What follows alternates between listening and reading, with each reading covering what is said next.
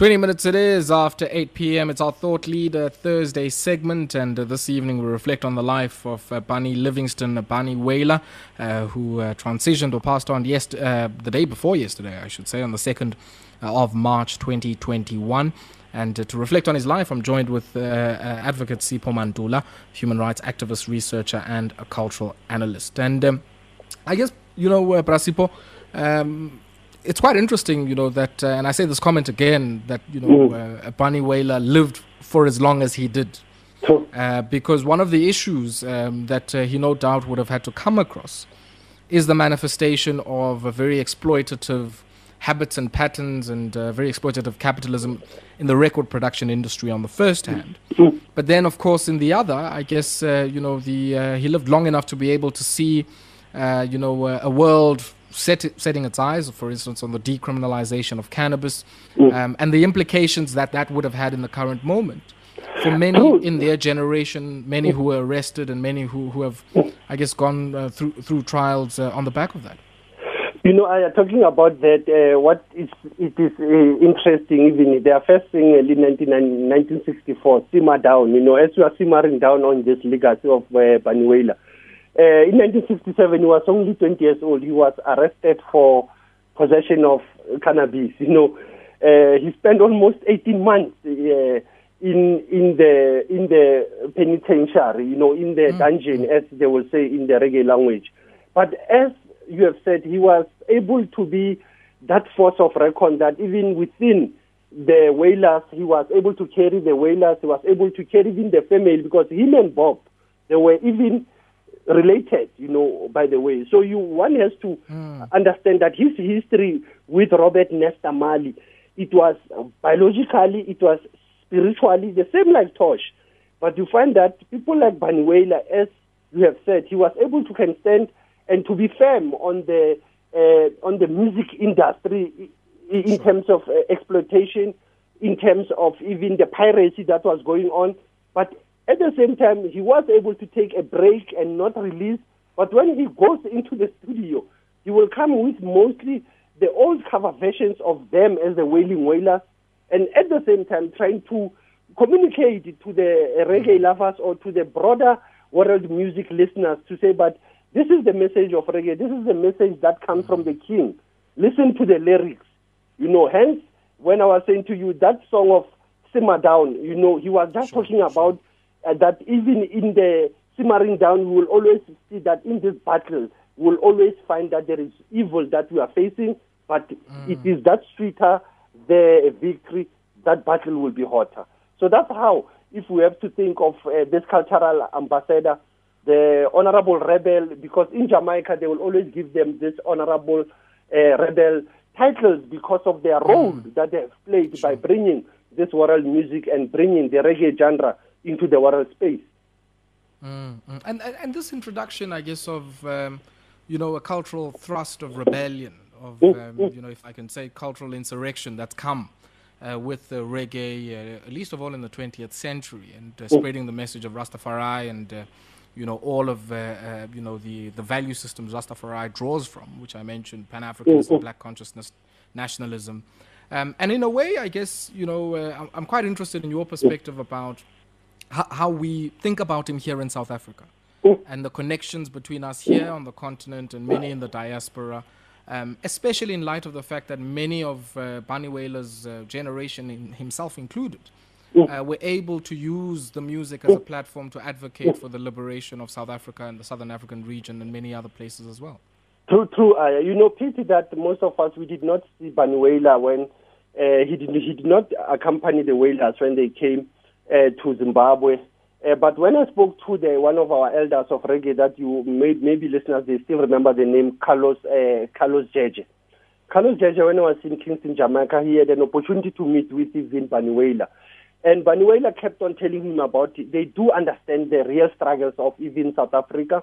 Hence, to find some of his songs. I don't know whether you know the song of him talking about the former late President Botha, saying he's just the mosquito, you know. So you will you will uh, understand that mm. uh, at this juncture there is a new contemporary reggae artist like your Chronixx, your Jah9, uh, up yes. and coming, and even from even South Africa, those who are doing a lot in Europe, and those who are at home, like uh, the men called Bongo Riot, you know, uh, some of these mm. young people they are now picking up the, that within the reggae messaging, you still don't have to lose your culture. there is a need for you not to lose your spiritual presence, and that's where, mm. if I have to mm. think deeply about the role that Bunny Wailer they played, it was an African struggle. It was an sure, African sure. revolutionary struggle that was shaped and, and shaped by the song and shaped by at the same time saying that we are there. Hence, he was given three awards. You know, I one thing about this reggae artist, people don't know that he, he he had three Grammys, by the way. You know, 1991, 1995, and 1997. So having a Grammy, it means that you have already reached the whole world with the message, and at, at the same time, he was able to can connect even the issues of Rastafari, like you have said that this is a community that has been ostracized, isolated, vulnerable, but he was able to bring concepts of liberation. You know, his album of 1989, talking about the liberation of this continent.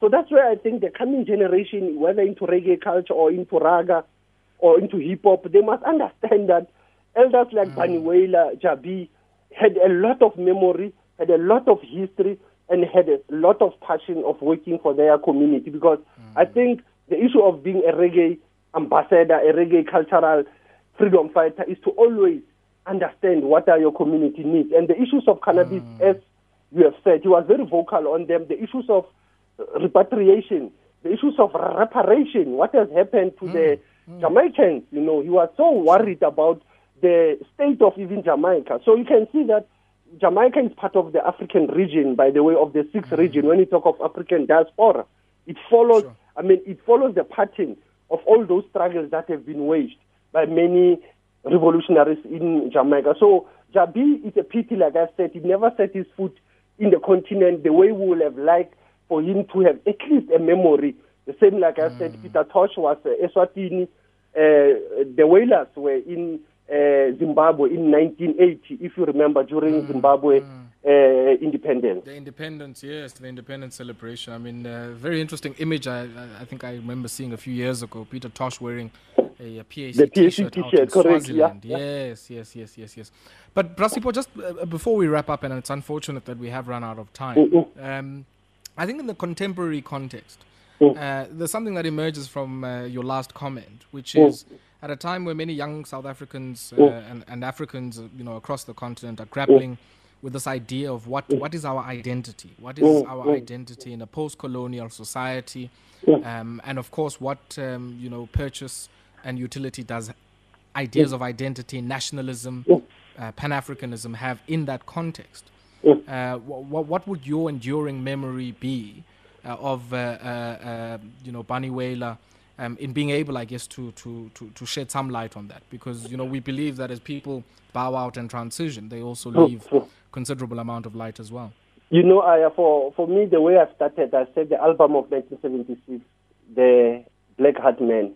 It's an album that take us through. It, it will take you on a serendipity of, of, of the journey, of understanding that the struggle of Africans all over, where, wherever they are, they are almost similar and common. And that's why we should always get up and stand up. We should never give up. Uh, we should always know that uh, not every day it is good. It's always a bad day. And hence, when we are losing these icons and these revolutionaries, we know that they have mm. left us with a piece of wealth, which is their songs. They've left us with their heritage sites, which is a museum.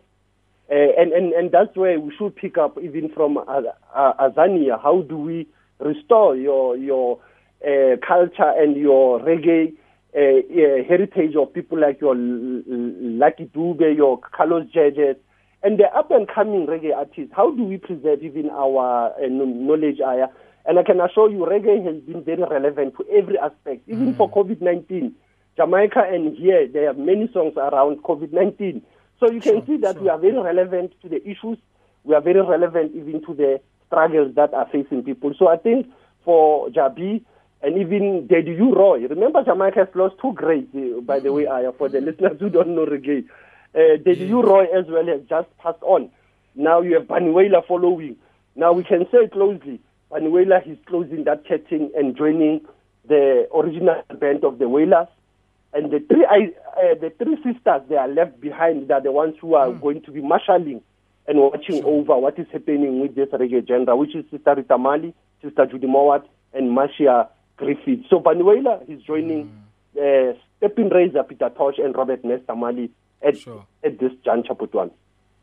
Diablela, my lord. Ngozi kakhulu, and uh, as always, a pleasure to catch up with you, Advocate Sipho Mantula. Thank you very much for your time. Eh, eh, Enkosi, Putwan. Give thanks.